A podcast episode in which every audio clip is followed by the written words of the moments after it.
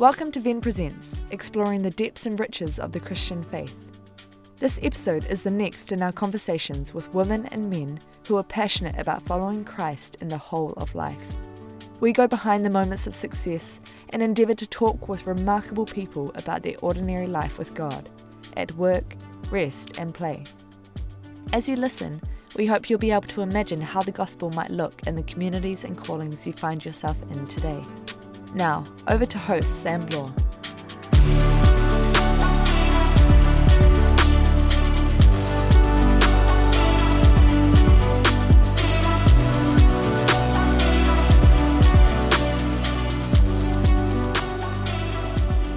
Welcome to the program. This is the second in this series looking at people in their work and, well, their work and vocation in the broadest sense of the word, looking at some of their family life, looking at the way that they manage to hold everything together and integrate it with their faith. My name's Sam Bloore, and I'm really thrilled. Today, my guest is Dr. Jin Russell. Jin, great to have you on. It's really good to be here, Sam. Jin, you are a community and developmental paediatrician, which is going to need a little bit of unpacking. And we could have put the word consultant before that as well, which means you've kind of gone through most of your training and you're now actually heading up teams mm. in that sort of clinical environment. Yes, correct. Now, you've taught me a new phrase uh, when it comes to uh, medical careers. My, my own background is medical. I exited a long time ago and didn't get to anywhere near the stage that, that you've reached. But you, you've talked about a portfolio career. So, um, yeah, just explain a little bit about that. Explain what you're currently doing, and then we might back the bus up a little bit yeah. and talk about how you got there going through med school, if those aren't too harrowing uh, years to remember. if I don't get PTSD, yes, sure. um, yes, portfolio career. That's a really nice way to explain what I what I do, what my work looks like. Um, there's this emerging concept in medicine around portfolio careers, and it basically means that you have different hats that you wear regularly through the week. So on Mondays and Tuesdays, I work from home on my PhD, which is in paediatric epidemiology, okay. with the Growing Up in New Zealand study.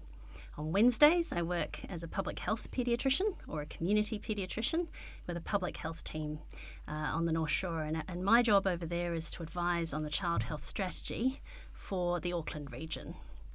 Um, and then on Thursdays and Fridays, I work as a developmental paediatrician at Starship Children's Health, um, okay. where I see children in clinic who have developmental and behavioural difficulties. Okay, yeah. I also do school clinics. So I go into schools and I see kids in their in their natural environment, as yeah. it were. Yeah, so it's a it's a busy week, but really sort of imagine a David David Attenborough voiceover happening, yeah, is it? there they are now. their packs. it is actually a bit like that. yeah, yeah, yeah. Because you you are looking at those sorts of behaviours and you're actually wanting to see them in that environment. So you're going yes. in, you're following a particular child in and looking at them in their yeah. school day. So I manage a caseload with yeah. a couple of hundred children and I see them from when they're born, if that's when they need us, yeah. right through till any time between 15 to 18 years of age when they transition into the adult health services. Yeah. Jin, I'm going to have to be really careful that I don't just start asking you questions that are super interesting to me and then everyone else listening to this just tunes out and we might have to edit some of that out. But just give us some examples of the sorts of children that you would typically see, the ones mm. that hmm. would be referred to your service for developmental delay, that sort of thing. Yes. So there, you know, the children that we see and that I see as part of my team and the developmental paediatric team at Starship are kids who have developmental and behavioural difficulties. Um, so sometimes there is an emerging neurodevelopmental diagnosis or issue, such as um, global developmental delay or autism spectrum disorder or ADHD, if people know what ADHD is, uh, or intellectual disability. Sometimes there are children who have learning difficulties. Okay. Sometimes there are children who have behaviour, which is really challenging. And we have to figure out why. Yep. Yeah. Yep. I see a lot of families who are incredibly resilient. I also see a lot of families who are incredibly stressed. Right. Yep. Um, and yeah, and it, it, I work within a team of therapists uh, at Starship. We have psychologists, occupational health uh, therapists, um, physiotherapists, speech language therapists, nurses, whole team. And we look after children in the community. Okay. Yeah. That was where my mind was going to go was yeah. this was sounding really familiar. I've got two siblings that have done clinical psychology. One of them in mm. uh, you know child and youth um, mental health and dual diagnosis, uh, and then. Yep. Um, recent conversations with a friend in occupational therapy, and this is sounding very familiar. Um, mm.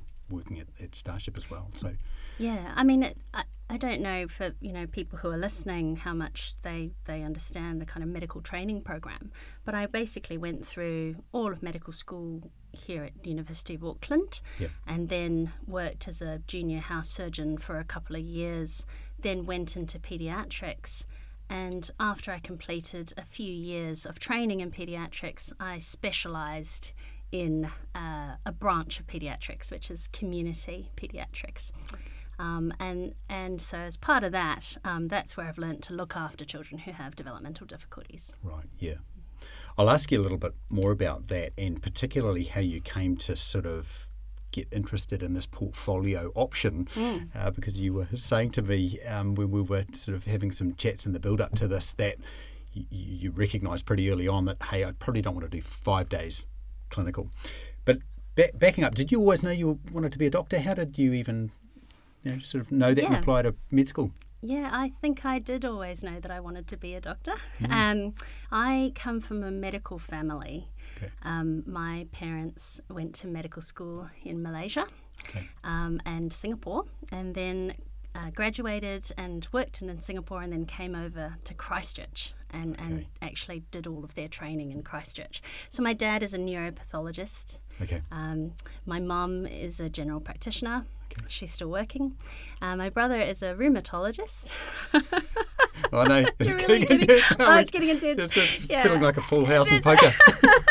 and and I'm a pediatrician, and so we used to joke about how in our family, you know, we could look after anybody from birth Cradle to, to, to, to post-mortem um, which is a bit you know a bit dark but um, my family at one point i added it up um, and I worked out that in my immediate family alone, we had over 120 years of doctoring service to New Zealand, wow. which is pretty special. Yeah, um, but it it's is. it's also a disaster because at family lunch, you know, we talk shop, and that's terrible for my husband, my sister-in-law, who yes, are not medical. That's right. Yeah, I think that's something that having not practiced for over 15 years now. I really love being in those environments because I feel like I get to live some of that interest vicariously through friends and things. But Julia just switches right off. Yeah. And so next time we're somewhere with you and Mathis and they can you know, keep each other company and talk about something else.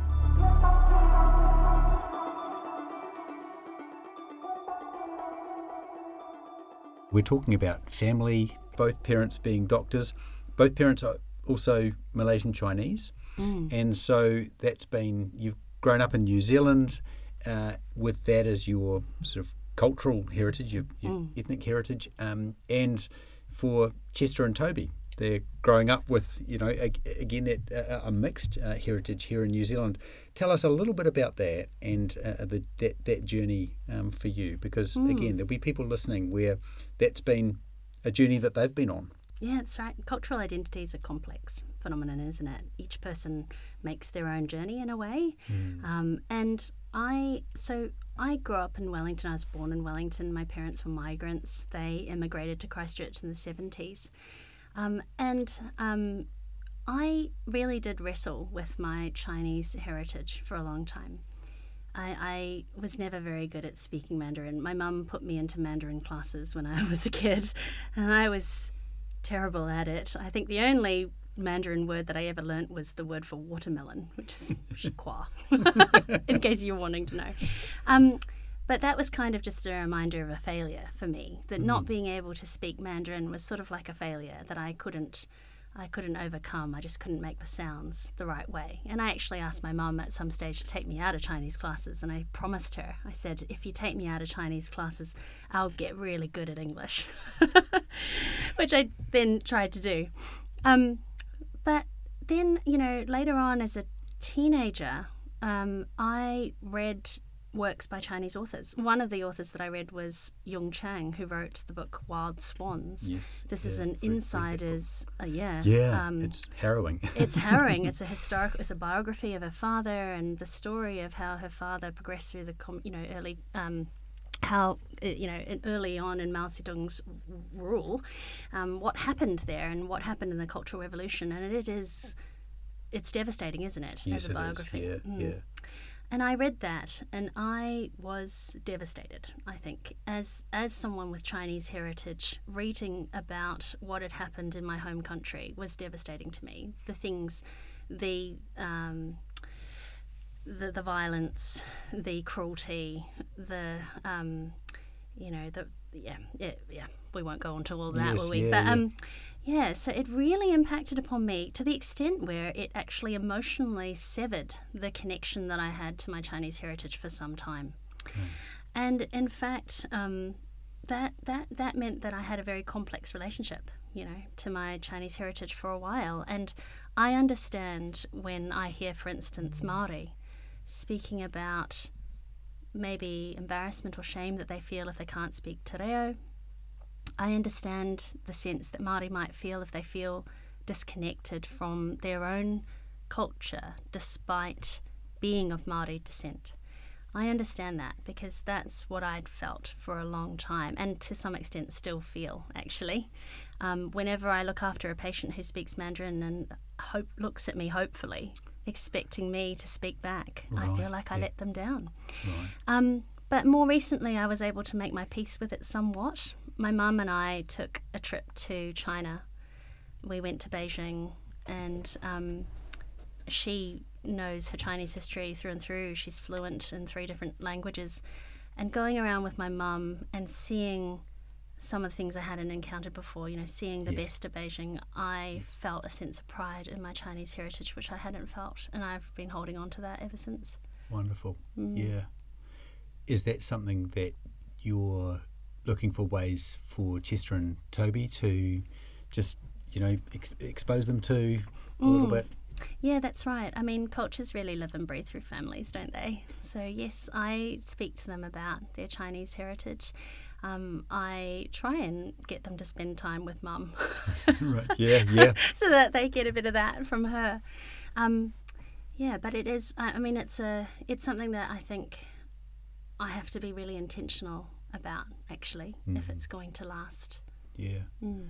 Oh, thanks, Jin. That's yeah, beautiful to have you describe it in that way. So, fast forwarding to as you were doing that pediatric training, and you're starting to realise that maybe five days in clinic wasn't going to quite cut it. How, how, what, what did you start to recognise in Yeah, your own experience experience? Yeah. Mm.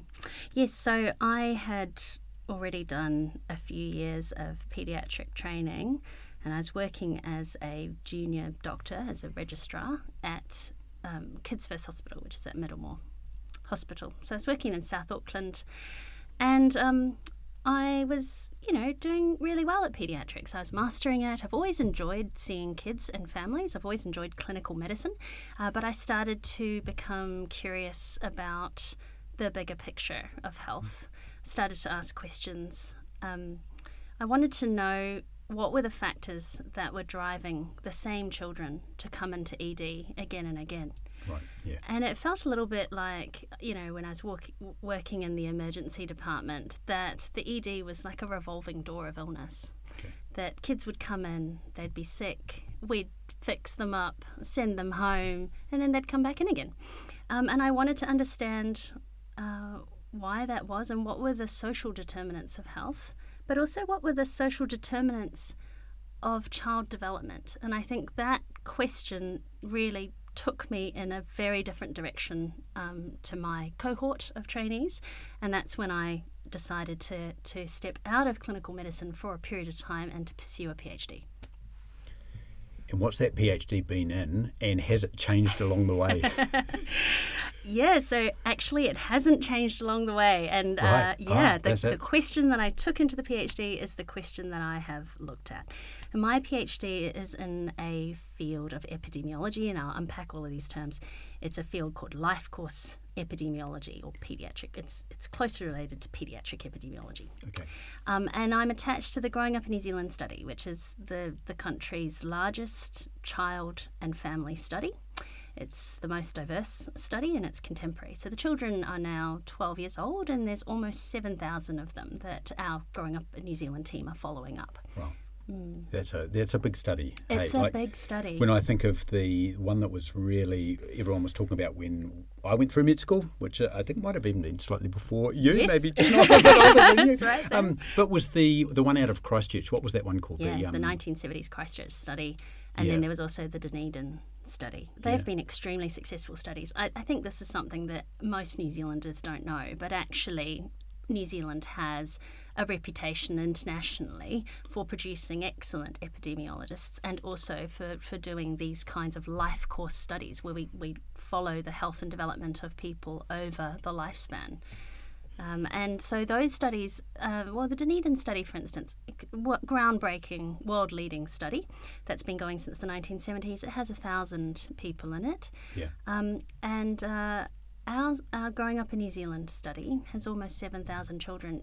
In the year when the the children were recruited, when the, the mums, because we they, we recruited antenatally, Yes. when the mums were recruited, we recruited a third of the birth cohort that year. So a third of all of the children who were born in New Zealand that year That's a of the Growing Up in pretty. New Zealand study. That's a pretty good sample size. It's a hey. good sample size, yeah. Wow. And so, what were the what were the questions you were specifically interested in within that within that um, study? Because I imagine lots Yes. of PhDs have come out of that. that yes, study. absolutely, yeah. What I was noticing when I was working at Middlemore Hospital was that not only was were factors in children's early environment such as you know socioeconomic disadvantage or poverty, they were affecting children's health outcomes. Children who are in poverty tend to be at risk of being admitted more to hospital. They have difficulty accessing healthcare.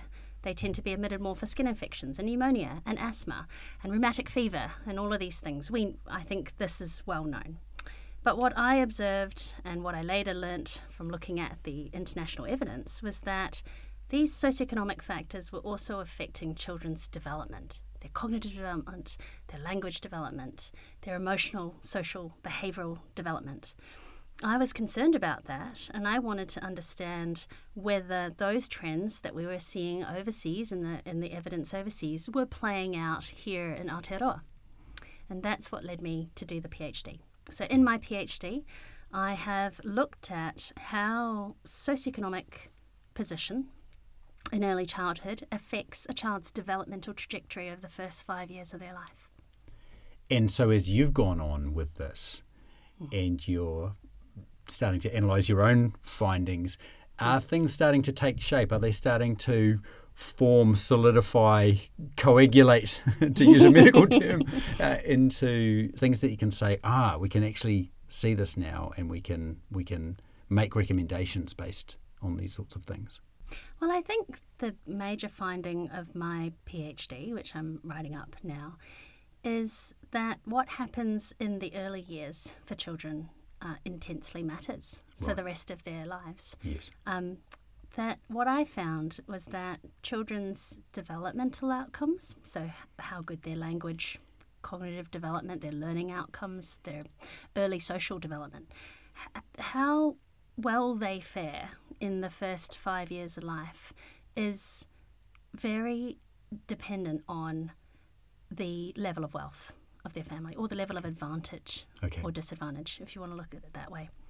And what that means is that, you know, if we as a society are serious about putting our children's future first, we need to invest in young families. We need to invest in the first 2,000 days of children's lives, you know, in that early preschool area. Um, and in terms of the OECD, New Zealand is sort of sits in the average mark in Okay, terms of yeah. our investment in early childhood. Yes. But if we really want to do our best for children, we need to look at how we can support their development and how we can close those gaps so that no matter where in the country you're born or what level of wealth your family experience, you have the opportunity to fulfill your developmental potential. And so, what are some of the difficulties associated with that? What are some of the difficulties with actually getting into those areas, into those um, hard to reach places Mm. and making the sort of difference that you're now seeing is, is, is vital in that time. Mm. Yeah, so I think one thing that you learn when you do a PhD is that you start off with a hypothesis and a clear idea of where it's going to go, and then as you go and you learn more, you experience the Dunning Kruger curve, and you you find that it becomes a lot more complicated. I mean, the the idea that, for instance, if we just alleviated income poverty, household income poverty, that we would somehow fix all of this for children um, that that's too simplistic. Right. You know. So poverty is an incredibly important, arguably the most well-researched determinant of children's health. By determinant, I mean predictor, predictor of children's health and development. Um, and I would absolutely love to have fewer children experiencing poverty in the country, but we can't stop there. We also know that it's about the family environment that children are in. It's what they experience of the their the parents, the the whānau members that are in their lives, the trusted adults in their lives, and other children in their lives. Those relationships make make or break people. Yes. Right. Yeah.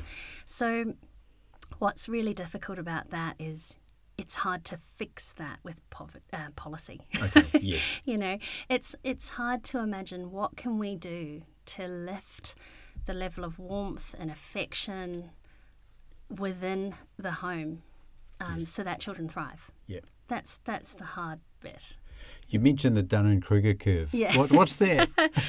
oh, so that's um, that's this, uh, the idea that um, you start off when you when you have no knowledge, um, you know, you you have low confidence, but then. What, what they've found is if you learn a little bit, your confidence just soars.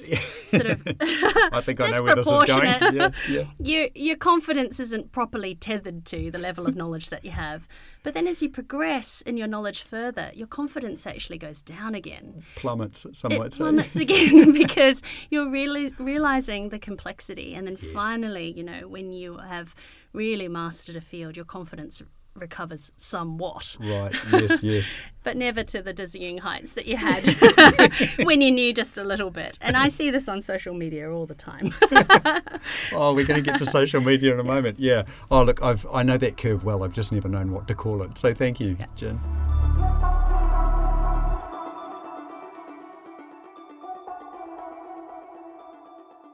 So the word epidemiology has come up already. Just explain that to us so that people understand what you're doing as an epidemiologist and Yeah, it's funny because you know, over the last two years of the pandemic, I feel like I've I've had to explain epidemiology less now, but happy to again. Um, epidemiology is the study of the distribution of health and disease across a population. Okay. Yeah. So when you're at medical school and you're training to be a doctor, and when you're doctoring, you're generally dealing with one person at a time or one whānau at a time. The Yes. person who's in front of you that's what you're applying your medical knowledge. You know, that's where you're applying your medical knowledge. You're trying to get a win for one person. Epidemiology is the study of how disease plays out across a population group. And for me, what this means for me as a developmental and community pediatrician is epidemiology is really, I, I'm looking at epidemiology as, you know, how uh, how are developmental outcomes distributed for children across the population? Okay. And then the next part of epidemiology is to try and understand what drives that distribution, Okay. right? Yeah. So, what are the determinants or the predictors of that distribution? And there is a field of epidemiology, um, which is known as the social determinants of health, which looks at those factors in a rigorous way.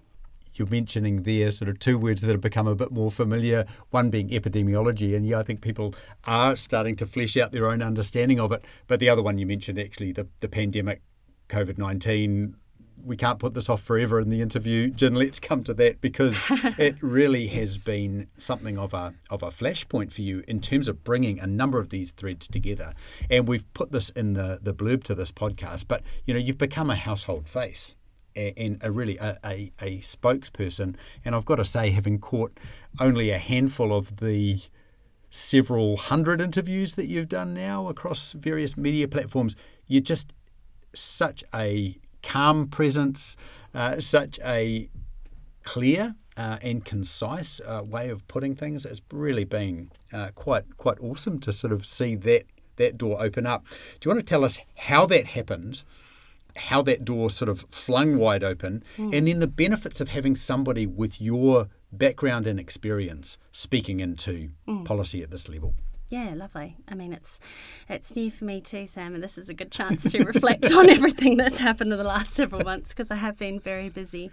Um, you know, if we go back a couple of years, um, uh, I first got into commentating on COVID um, with my epidemiology hat on. Um, there are only a handful of pediatric epidemiologists in the country. and um, early on in the pandemic, I realized that even though children are the least affected from infection, if you think about acute health impacts such as hospitalization and deaths, children tend to do the best, right, out of any age group in, in the population. Um, but what we could easily see, looking from a child's lens, is that the pandemic was going to massively disrupt and impact children. Yes. And so school closures, uh, yes. uh, parents uh, being home, yes, um, stress on families, lockdown life, lockdowns, absolutely. and so, even though children might have experienced, you know, the, the the lightest burden from infection itself, they would go on to be a really impacted group, um, group in the population. And so I felt that it was important at that time, and this is going back maybe a year and a half now. I felt it was important that we talk about children and their needs. Um, and so I started to commentate, write op eds, um, and really where it where it really took off was around the school response at last count, how many interviews had you done across sort of TV and radio? Oh, I don't know how many interviews, but um, the Science Media Centre did a report for me, uh, and I think I had something like over 500 media appearances um, between, and, and most of them between October and March of this year, Sam. So, so in that six month period, yeah, yeah wow. But, yeah. and I think at its peak, you know, I would be doing clinic and I would take calls around patients um, or after I'd seen patients in clinic, um, talking to journalists um, and just really trying to get the best kind of COVID 19 response for children. Yeah. I certainly have experienced that personally. Uh, you and I are both on the Parenting Place board, and we'll talk a bit about your involvement there. You've been on it much longer than I have, but you would sort of disappear off a board meeting Zoom call, just do a quick interview with Radio New Zealand, and then sort of be back back with us, yeah, just my, completely un, un, unfazed by it all. My colleagues have um, laugh about this now, yeah. Um, but the the the thing is that I don't actually find talking to the media um, as stressful as other people do. Okay. Early on, I sort of, and I feel this way about politicians as well. Okay, if I could just be really candid, I mean, journalists, politicians, health chiefs, whoever yep. you're talking to, yes. are just ordinary people. Right. They're just people, and I determined early on that the way to speak to journalists was to understand that they're intelligent, they're committed, and they're knowledgeable. And rather than trying to give journalists little sound bites, you know, my three core messages, um, and trying to manipulate the, the what came out like that, what I would do is just try to explain to them my position, uh, and so that my position would help shape their story. Great. And I yeah. found that a much more satisfying relationship to the media than uh, most of what media training had had told us to do. Right. Yep. Yeah just talking to people like they're, you know, intelligent, ordinary people. And allowing that to unfold a bit and them to interact with what it is that you're telling them. Yes, absolutely. Because I found that when journalists understood what I was trying to say and also the values, what was driving it, um, they really got it. Yeah. Yeah. And that's ultimately more helpful to the media, I think, um, than an expert trying to give sound bites. You've also had a strategy for approaching social media. Tell me a little bit about that because this is where, particularly around COVID, things got really interesting. That's right. So I um, started using Twitter several years ago. I really like Twitter actually because. Yeah, well, I saw a tweet once. I saw a tweet once that said about a third of you guys out there in Twitter, you know, about a third of you guys are uh, interesting to me. What you write is interesting and sort of stimulating to me. Another third of you make me laugh. And then there's another third of you I just wish would disappear. sort of, you have to put up with the dumpster fire that is social media. But I like Twitter. Um, I like it because there are a lot of academics, there are a lot of physicians on Twitter. I really enjoy getting to um, see almost live time uh, people who are really at the top of their game, at the top of their disciplines, um, see their thinking emerge in lifetime, see what literature, what evidence, what studies they're looking at. That's what I really enjoy about Okay. Twitter. Yes. Yeah. Yeah. Now, in terms of a strategy around it and for interacting with some of uh, the third that shall remain unnamed The dumpster on- fire accounts, yeah. yeah, so you, you've, you've had a strategy for how you interact there as well. I've Yes. followed some of your Facebook interactions with people. Uh, I mean, you're, you're as marvellous as you are live in an interview, Jin, there. You're just very, very uh, gracious, um, always an informed response, uh, sending people to information that will help to inform them, help to maybe push back on some angle that they're promoting or, or really pushing. How have you approached that? What sort of rules of engagement have you written for yourself? Yes, so I, I can speak to that in two ways. Um, so, firstly, I decided early on that I would be myself on social media, on Twitter and on Facebook. I'm myself. So, um, the person that you encounter at Starship Children's Hospital, who's your health professional, your child's pediatrician, is the same person that you're going to meet on social media. Um, and that's really important to me that I was not an anonymous account actually. But I did that, I, I decided to be myself on Twitter for accountability reasons. That if, uh, you know, I wanted to be the kind of voice in the public sphere that was safe. So, you know, even if somebody disagreed with me, even if someone's on the opposite end of the political spectrum from me, I needed them to feel that if they came into my clinic room with their child the next day, that they would be safe with me as a person. Great. And that feeds into the second sort of set of rules of engagement you said, Sam. Um, I have studied a book called Nonviolent Communication. I talk about it all the time. it's by a guy called Michael B. Rosenberg, and he was a negotiator, reconciliations and negotiation and mediation in Israel Palestine Okay. back in the day Yeah. and did this at a very high level. And he wrote a book called Nonviolent Communication, which is really unpacking the syntax of how to communicate your thoughts and feelings to other people in such a way that it respects them. Uh, and then also how to receive someone's communication to you, even if it's aggressive or angry or violent or whatever it is, in such a way that hears and attends to what they're trying to say and respects them. Now, it's an intense way of doing communication, and obviously, I don't respond to all of the thousands of Sure, yes, yes. dumpster fire accounts who have a go at me on social media, or, or even everybody who disagrees in good faith. You don't have energy to do that. But when I do engage with people on social media, I like to think of it as um, me practicing that form of communication. Well, that approach seems to be working, Jin, not only in social media but across media in general.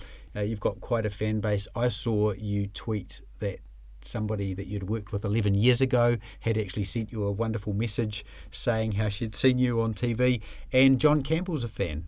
Uh, as well, and some of his introductions, we might even see if we can play one here. Let's see if I've got that here in the archive.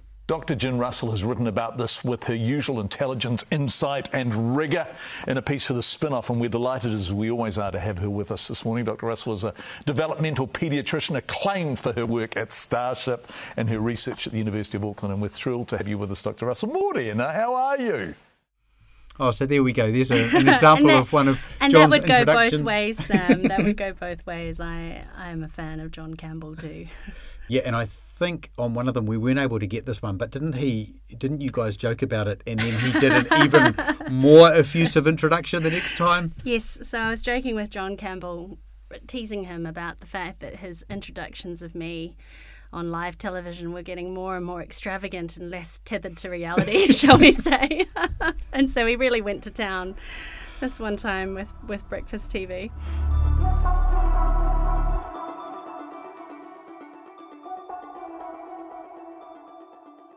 Jin, already we've included several factors here that would make most people tremble at the very thought of them interacting with media.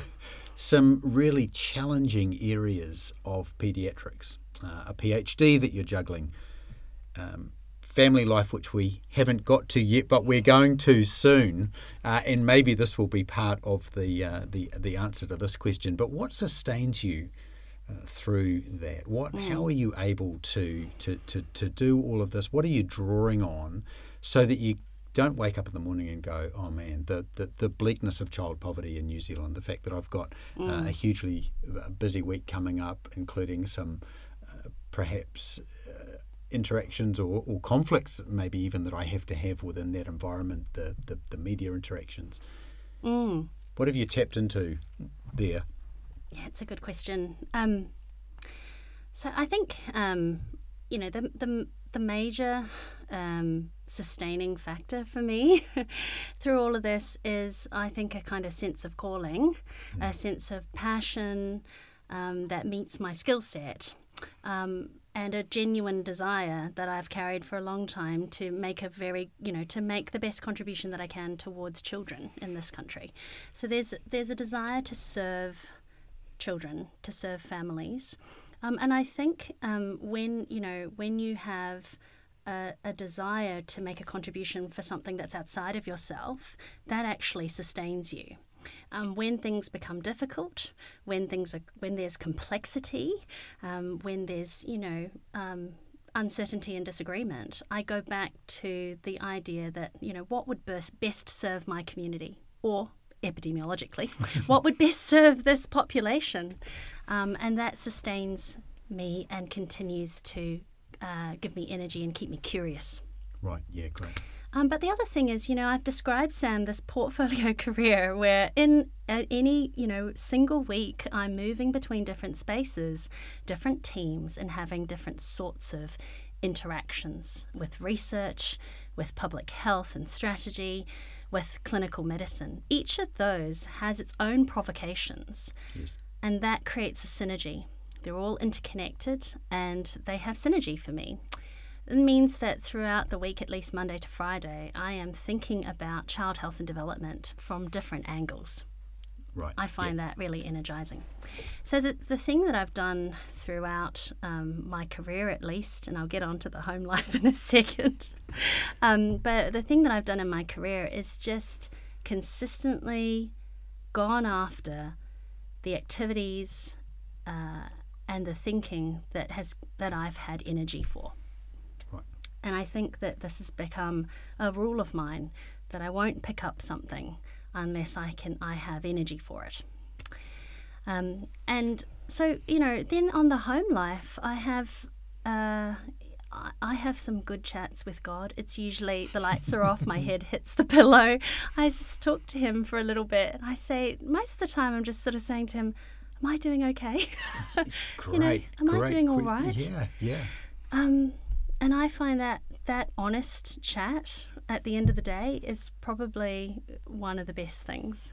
And I, in that those few moments before you know the lights go off for me, um, I feel his presence, his affirmation of me, Yes. his love for me, that um, keeps me going. Mm-hmm. You know, um, I am busy. I, I don't uh, I don't sort of um, try and hide this. I don't do the kind of um, you know the, the the deep prayer, the contemplation, the meditation, which I have done at different times of life. And the way that I reason this out is that there was a season for those things. There was a season in my life in my 20s when God very deliberately seemed to lead me into a, a, a sort of a time of lot of prayer, deep prayer, and a lot of prayer over the future. And the image that I had at that time was that I was digging wells. Mm. And in this season of my life, where things are busy, Mm. um, and I have young children as well, um, the image is one of being sustained by the wells that I dug. So, you know, maybe at each stage of life, what it looks like to me to to be sustainable is to make sure that I'm in step with the spirit what he's what God is asking me to do at each phase of my life and it's been different Yes. at each phase Yes. Hmm. Yeah, that's. A, I mean, I, I, I love that. A couple of uh, other areas where I've been having conversations similar to this. The, the phrase has come up, just that, that, that prayer being that friendship with God, the, that that relationship, that keeping company with God. And so your question, am I doing okay? Just beautiful. I think early on in my Christian walk, I thought a sign of maturity would be asking that question less and less as I went on, because I should know. But I found it's the opposite. I Yep. now ask that way more often. Am I doing okay? Sweet. Okay. Okay. Yes. One foot in front of the other. Keep going. Keep going.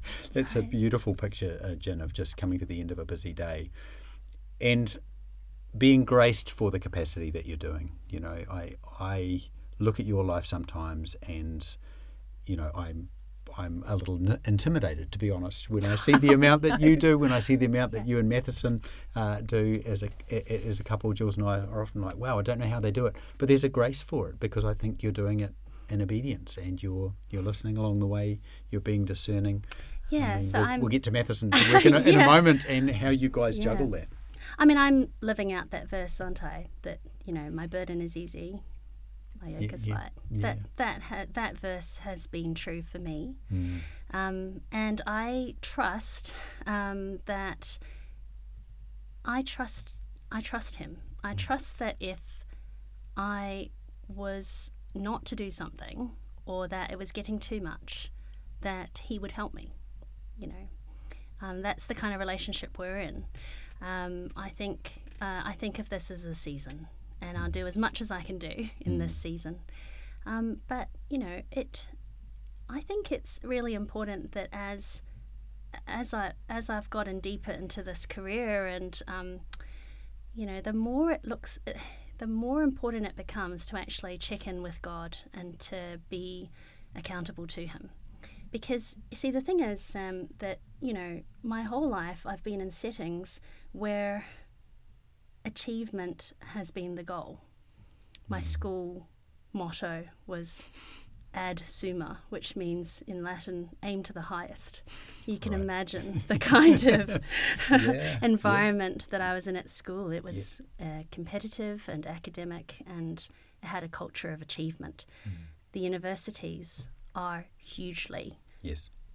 organized around achievement.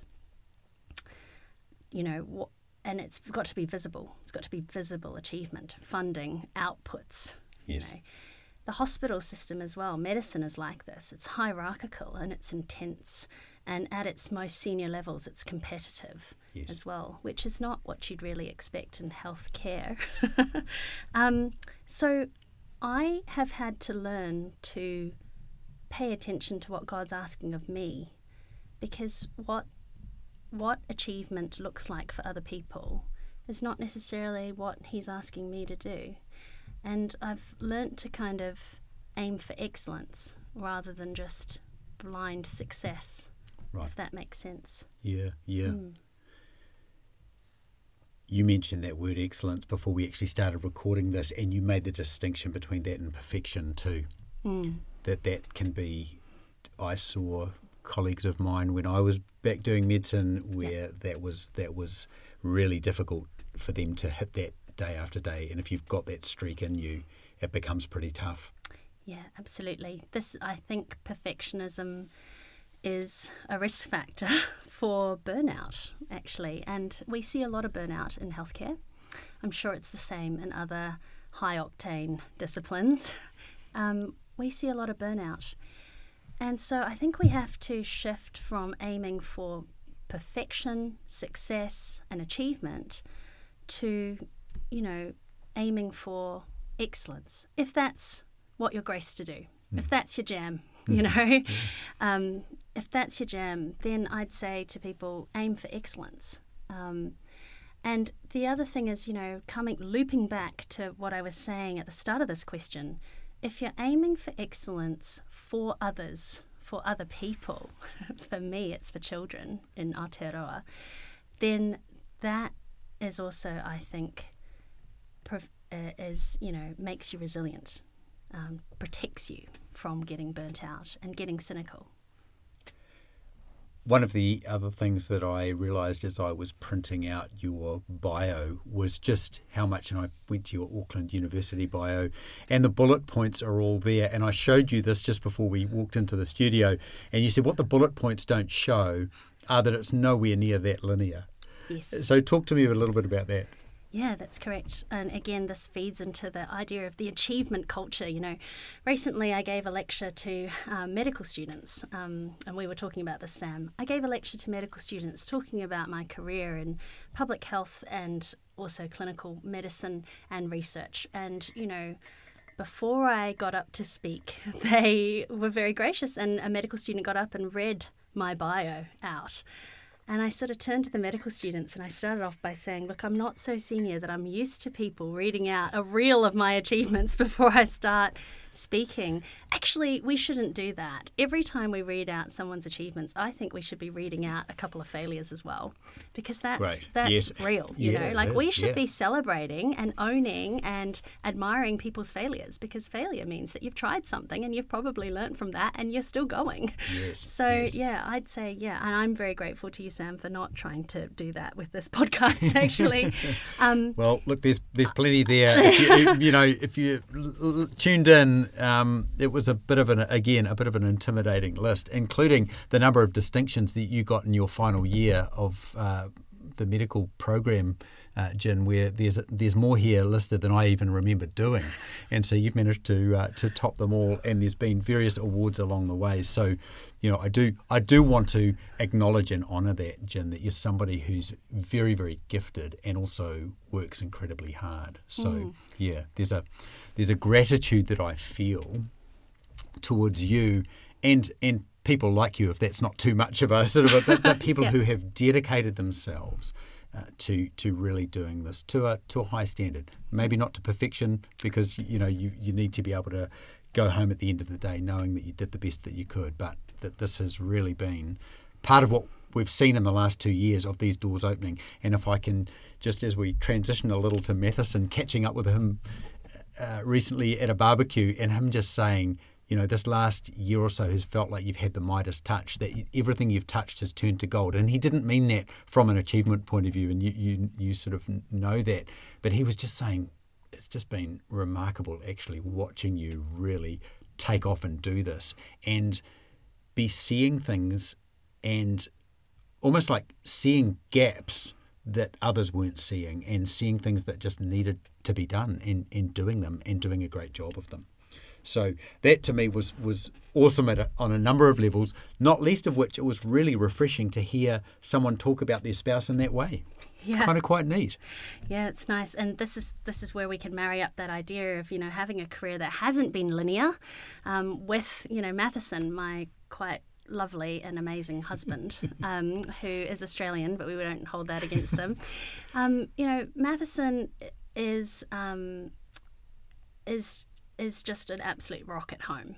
And his consistency, his gentleness, his patience, and his time for me um, has been amazing. And so, a lot of the things, you know, if you want to talk about what I've done over the last year, I really have to give credit to him for supporting me all of the way.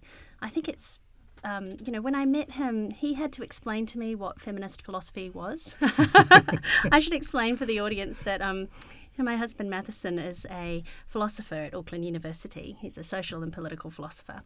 Uh, and he has, uh, there are parts of his courses which teach feminist um, philosophers, actually.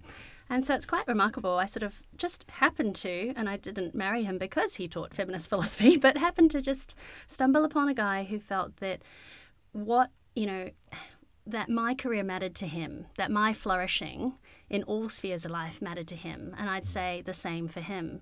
As a couple, we talk about having seasons.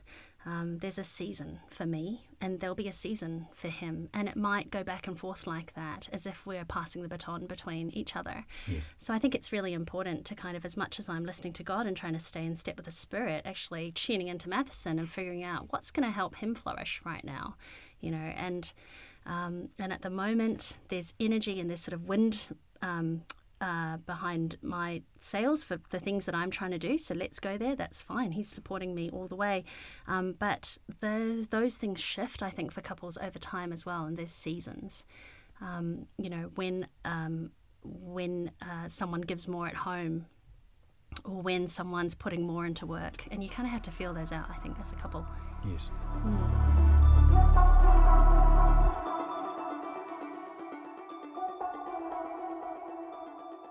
You've got two boys, Mm. Chester and Toby, Yep.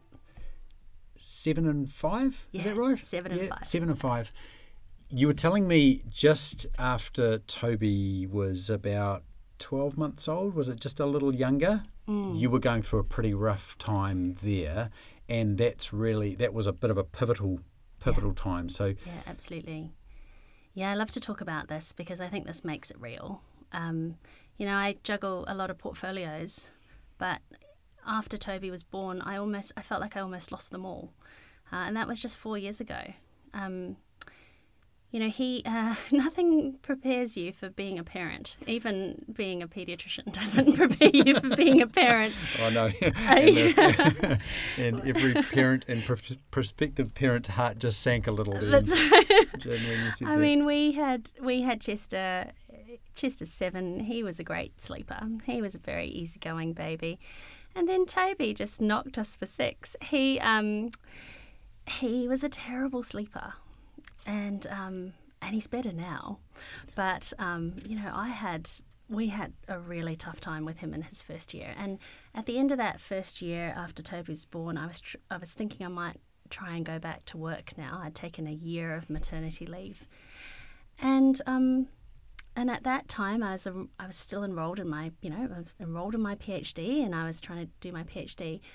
But I really couldn't see how I was going to keep doing clinical medicine on the side of this PhD. At that point in time, I hadn't finished my pediatric training. And so I was out there in PhD land doing my PhD, and it felt a little bit like wandering around in the desert, to be honest. Like trying to, you know, come up, like trying to trying to finish a PhD was a bit like wandering around in the desert. And I, um, I needed to find a way to keep doing pediatrics, even if it was just a couple of clinics a week or one clinic a week. And I tried knocking on lots of doors. Now, the thing is, in medicine, if you want to work in medicine, most of the jobs require you to do long days, working till 10 p.m., night shifts in the hospital for days on end, weekends. And now that I had two children and a child who didn't sleep, um, it was just impossible to think how I would do that. So I really felt like I was at a loose end. And then this is the thing, I think, Sam, we were talking about this before. Just God just really came through for me then. So one night I was putting Toby to sleep and I was praying for him, you know, as you do, when I was putting him into the cot. And then as I was praying for him, I just, I f- started to pray for myself. I'd been having anxiety and I think I'd even had panic attacks, realizing that I could do the PhD, but I was starting to lose pediatrics. Ah, and I didn't want that, but I couldn't see how I could possibly go back to working in the hospital and do night shifts and long days and weekends with a child who didn't sleep. And I was so exhausted. And as I was praying for Toby, I felt God say to me, I'm going to make a way for you. And I had this image come to me where I f- saw waters parting, um, like the Red Sea parting, that kind of image Yeah, yeah, yeah. and myself just walking through that um, and God saying, I'm going to make a way for you. And I felt this peace come, and the panic attacks went away. And two days later, I got a call completely out of the blue from Starship. And one of the directors there said, would you like to come and do two clinics for us, just two days a week, Mm-hmm. if that's all you can manage? Um, this has never happened to us before, but a registrar has pulled out of their clinic rotation, and we really need someone now. And it was absolutely amazing. And so I stepped into this part time clinical role, and that was the beginning of the portfolio career, as it were. Yeah. I stepped into this part time clinical role and I completed my training through that. Yeah, that's how it happened. And and basically, um, for the audience, because I assume most people listening aren't medical, this never happens. Sure. Yes. Yeah, Yeah. yeah. And particularly the, the part time aspect of it, meaning that you could do it. that's right. Even though the sleep deprivation wasn't going to go away uh, ov- overnight, as it were. Yeah, And I- absolutely. I, think those are, those are the other things that sometimes we wish we could put into our bios without them being weird, eh? You know, Yeah, um, was comforted by God when sleep deprived. Um, you know, That's right. way was made way was made clear. I um, almost lost the moment. plot. Yes. in in 2013 and then no i think that's right and i think this is what the hyperachievement culture that a lot of us are in or even the pressure that we put on ourselves to just become a sort of a list of achievements it it it glosses over all of these moments of uncertainty and of doubt you know i almost left pediatrics and when I almost left pediatrics to go into public health actually in Yes. 2012. You know, I was telling you earlier, Sam, about being at Middlemore Hospital and seeing the kids go in and out and just thinking, Yeah, what yeah. is driving this cycle of disease and illness? What are the factors that are leading to this? At that point in time, before I went into the PhD, I almost stepped out completely to go into public health. And I had, I sought the advice of about 20 people then. I went and had coffee, paid for coffee for lots of people. It's one of the one of the upsides of medicine, isn't it? It's it really Yeah. is. You do feel like you're part of a well. I mean, it's literally the the, the, the college of you're you're part of a, a fellowship amongst others. You're apprenticed into it in ways that are always available to you Mm. to go and have those coffees. People are busy. You sometimes have to nag them a bit to get the coffee, but it's Yeah, it's but a it's a wonderful kind of you you just said family Mm. in that way. Yeah, it's a family. I reached out to lots of people in public health and pediatrics and academia, in public health uh, on the ground, and spoke to them and got some advice. And you know, I think that's the thing is, you know, that doesn't come out. in you know, when I remember back, the journey wasn't always so straight, and it was filled with moments where I just thought, "Am I doing the right thing? Am I doing the right thing, Lord?" Yeah.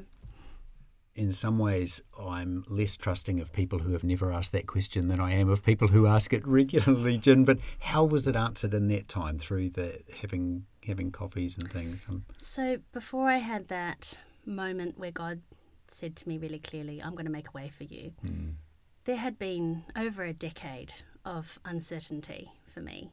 Just day in, day out, not knowing if I was doing the right thing.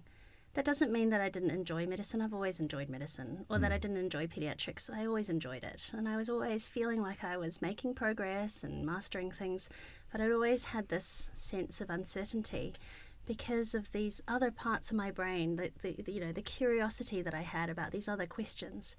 Um, and um, that uncertainty was just a real, just a ten, just a big part of my existence for about a decade. Um, and um, and over that time, the thing that helped the most actually was talking about the uncertainty with people, Wow. just letting people into that. yeah, Um, it was really important just to break down those walls and talk about, hey, I actually don't know if I'm doing the right thing in where I am, whether I've got the right job, whether I've got the, you know, whether my skill set is fully tapped here. Having those conversations was probably the best thing I did. that's got to be reassuring for people listening, whether they're in medicine or not. I think. Yeah, well, I think it would be remiss of me to sort of present as someone who just has it all together now, as if there was never any doubt. I mean, there's been more un- more years of uncertainty uh, for me since I graduated from, you know, well, since I left school, basically, than I have had certainty. But God, over that time, you know, you when I was younger, I used to ask God, "Am I doing the right thing? Like, am I doing the right thing in pediatrics?" And you never get an answer. Well, I mm. didn't get a mm. clear answer at any point. God never said to me, do this and then do this and then go overseas then and then mm. come back.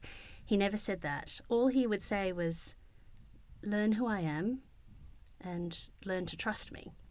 And that's completely unsatisfying when you're, you know, when you're, when you're a planner like I am.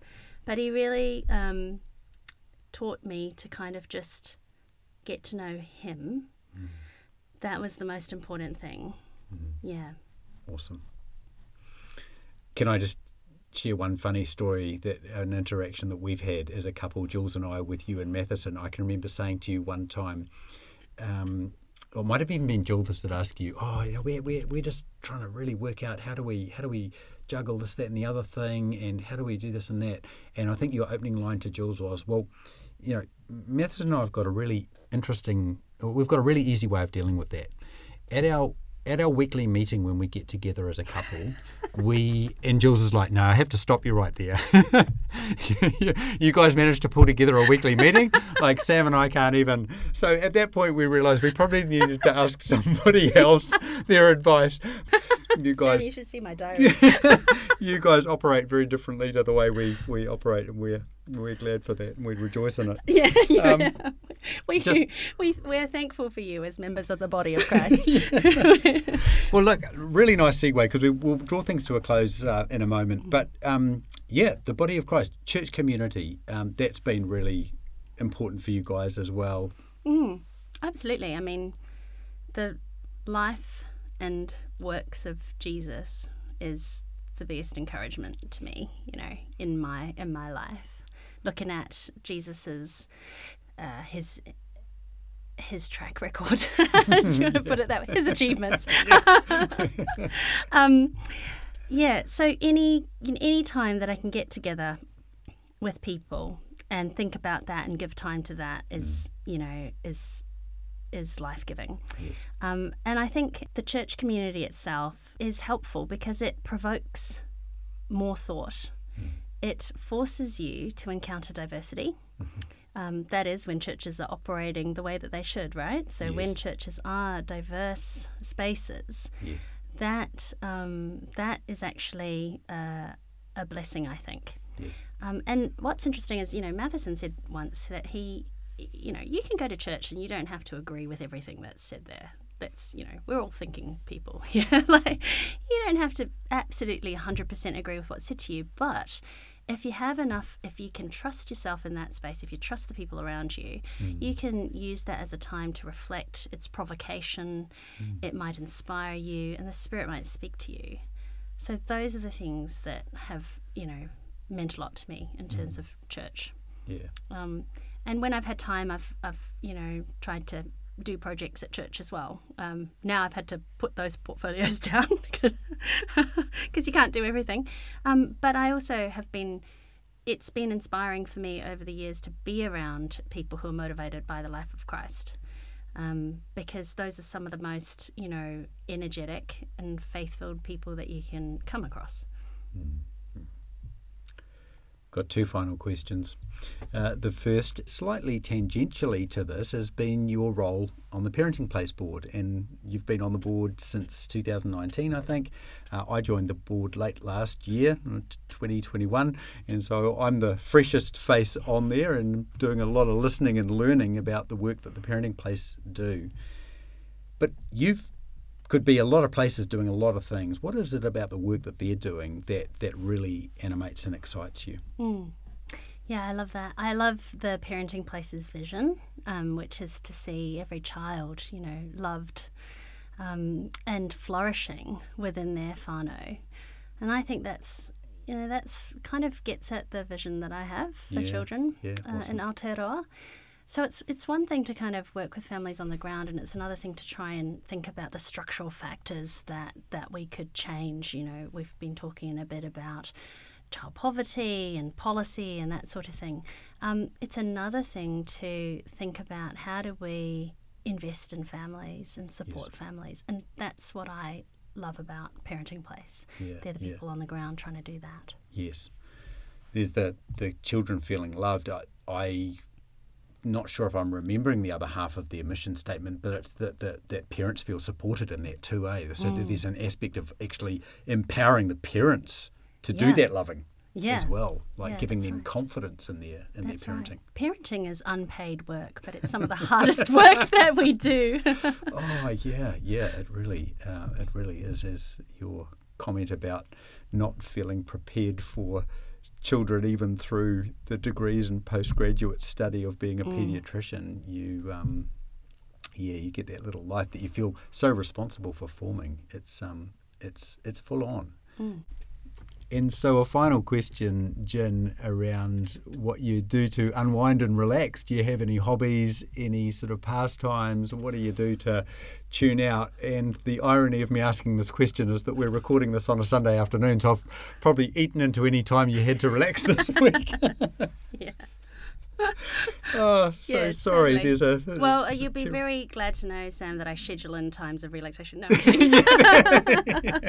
Where on the spreadsheet do you find time to time to relax? um, yeah, I think uh, I'm still figuring that out.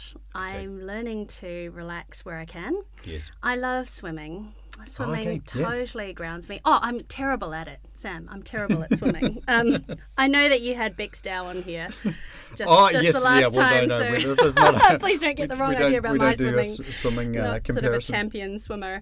Um, but I love the rhythm of swimming. Yes. And the other thing is, I just love spending time with friends. Okay. If Matheson and I have a night off at the same time, we usually watch a Netflix comedy. Okay. Yeah. Great. Yeah. Yeah. Yeah. Yeah. Un- un- unplugging in that way. Yeah, that's right. Oh, that's really nice. Well, Jin, look, let's uh, end things here so that you get time to actually maybe go home and watch something with uh, Matheson. But look, thank you for coming in. Uh, really have appreciated chatting with you. And thanks for the work that you've done, particularly the work of the last uh, couple of years as things have really come together in some of the the publicly seen face of what you've been doing, but really the, the lifetime of work leading up to it, but particularly these last couple of years because of how busy they've been uh, and some of the stress of that. So, so thank you for that work. Thank you for putting the that time and effort uh, Yeah. into doing it. Pleasure, Sam. You and I could probably chat for a couple of hours more, couldn't we? it's been yeah, fun. Yeah, thanks for coming on.